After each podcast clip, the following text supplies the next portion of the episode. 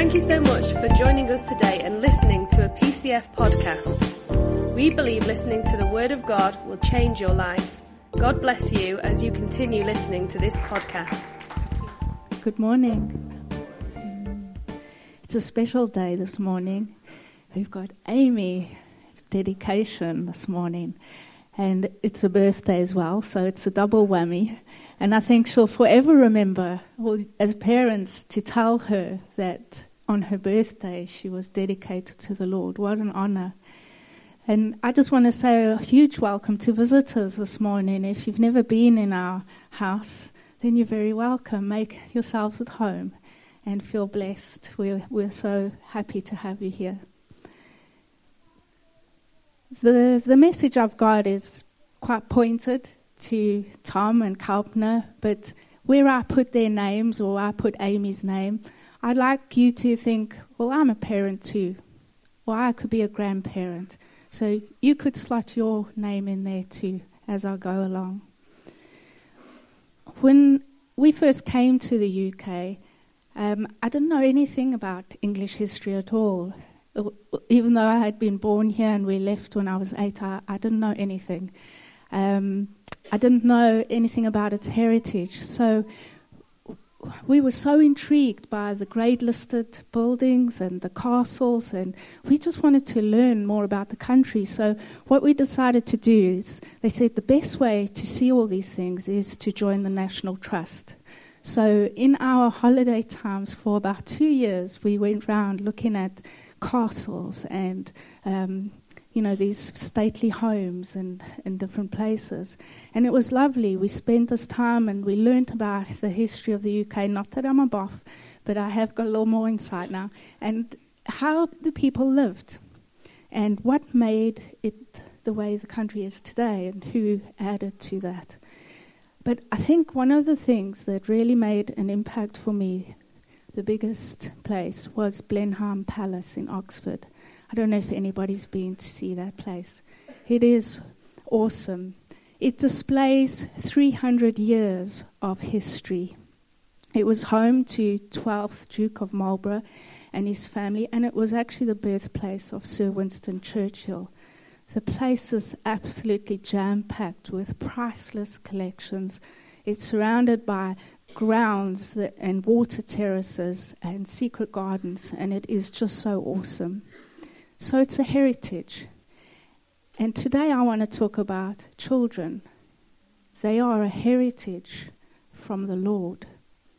See, when we arrived at this palace, we were given these headphones and uh, things to put around our necks as audio guides, and I stepped into this enormous hallway. In some places it was sixty-four foot high, and there was these marble pillars and tiled floors, and it was a world th- that was out of this world. I had never seen it before. It was amazing. It was so different. It w- there was red carpeted passages and doorways that were made for giants. There was gold surrounds and opulence like I've never seen before. But all along these corridors were paintings of people. And these were the family heritage. These were leaders. These were heroes. They were also villains all along the walls in paintings. I was shown their lifestyle from right down in the staff kitchen to the main bedroom and a dining room that was fit for a king. A library was filled with over ten thousand books, and this magnificent pipe organ that reached from the floor to the ceiling. It was a wow heritage site. It had been protected, so preserved with such great love for three hundred years. Now it's shown actually as a world heritage site. But our children are a heritage from the Lord. Here's a couple of pics for you. You get the idea of what I walk through. Look at that doorway. Isn't it awesome? Children are a heritage from the Lord. Here's a verse, Psalm one twenty-seven. Unless the Lord builds a house, they labor in vain who build it. Behold, children are a heritage from the Lord. The fruit of the womb is a reward. Like arrows in the hand of a warrior, so are the children of one's youth. Psalm one twenty-seven is said to be written by Solomon, but some think that it was actually composed by David and given to Solomon, his son. Was was David actually saying, "Here, son, I want to give you some advice on how to build a house." You see, a house here, you might look at the context of it, could actually mean building a family, raising a family. In the Old Testament, it's so common to speak of a family as a house, just like we call a family a dynasty. So the Bible is, some, in this verse, giving us some guidelines, isn't it, on how to build a house, how to build a family and a dynasty. The key to creating a godly family and a heritage, number one, is God has to be the builder. He is central, central to building a home that will stand as a heritage for the Lord. It's going to be His ways, His culture, His values. If we want it to stand for generation after generation after generation, unless the Lord builds the house, our family, our dynasty will be built in vain. A World Heritage Site like this Blenheim Palace that stood for over three hundred years would, would not be standing there today if someone hadn't invested love, care and protection on the bu- over the building. They had a passion to keep that building and that heritage site alive for future generations. So in what way do you think we could build as a family with God at the center for generations? I think the first thing to say is it's going to have to be built on love. See, John fourteen, six to fourteen says, Je- Jesus said, "I am the way, I am the truth, I am the life." So Jesus is saying, I'm the way to do it. Truth is going to be the life, but the way, the truth, the life God has planned for us, how, how can that be for your kids? How can that be for Amy?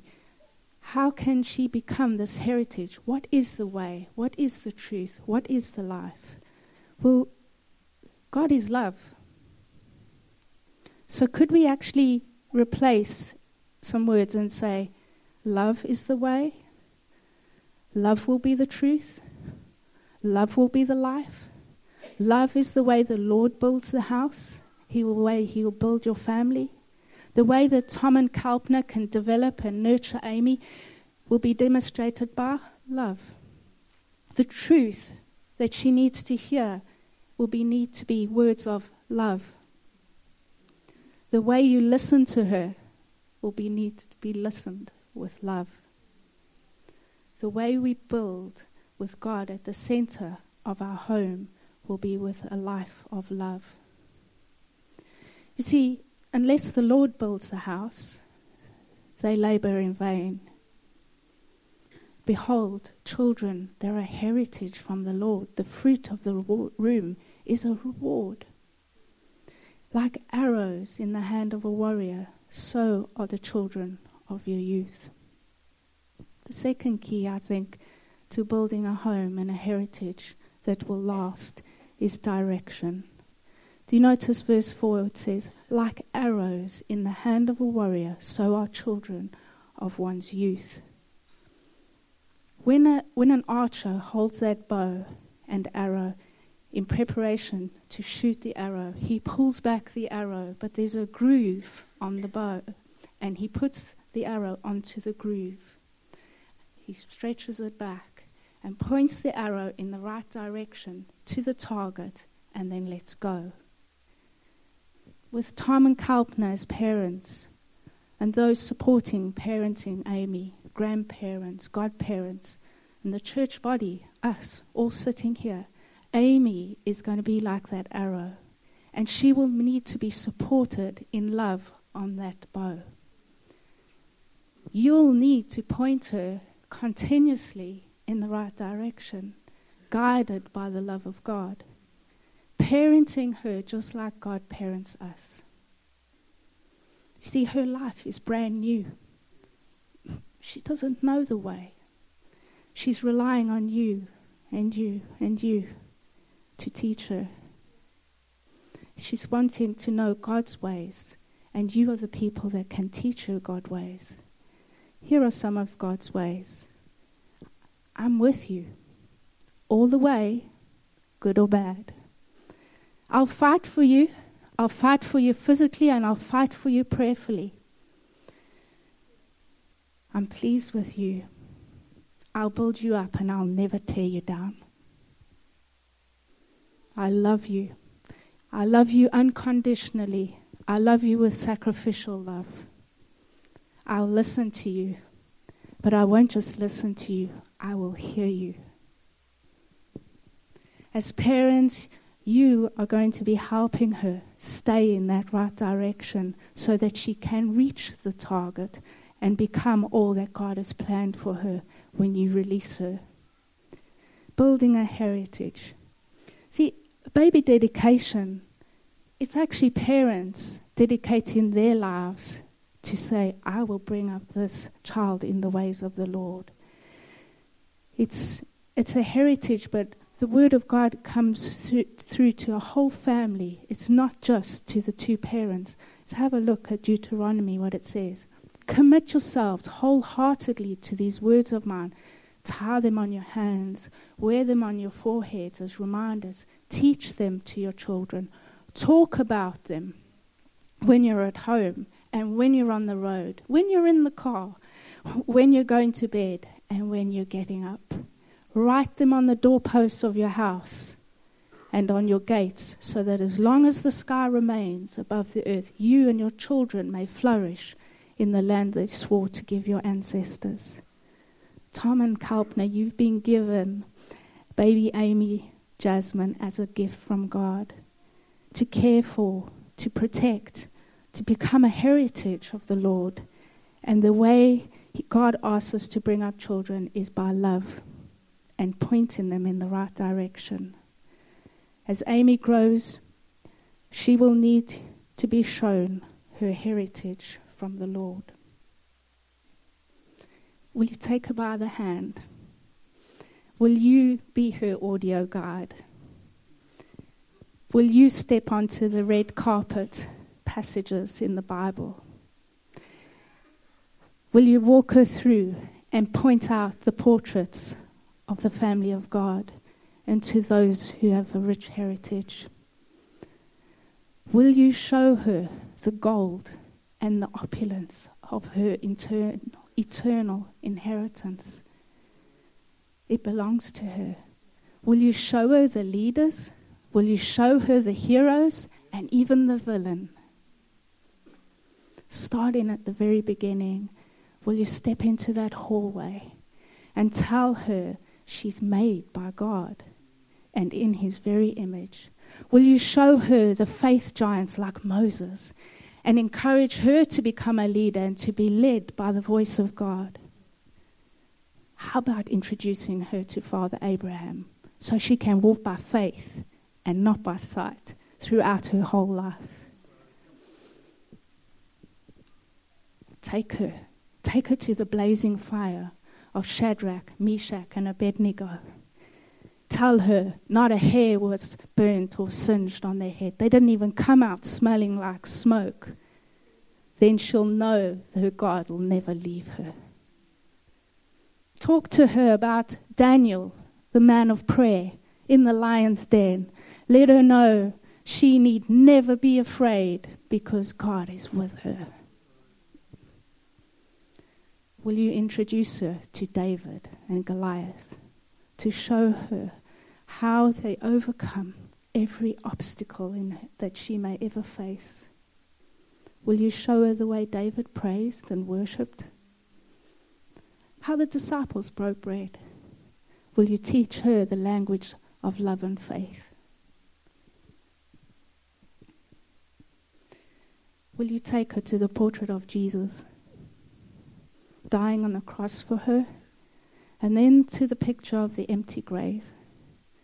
Will you show her her life, the life of love that was given for her, so that she will know that she's loved, that she's healed, that she's forgiven? And then will you take her to the frame on the wall, the picture that says, "This is Amy"? Will you tell her her name is on that picture and that she belongs to the family of God for eternity?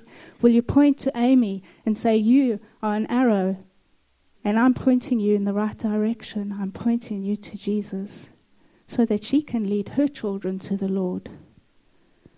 Children, they are a heritage from the Lord, like arrows. They become an extension of love that we put into them once they're released, and they will accomplish great things. As we sit in here together today, we've got parents and godparents and families. We have such a big part to play in Amy's life, of pointing her in the right direction.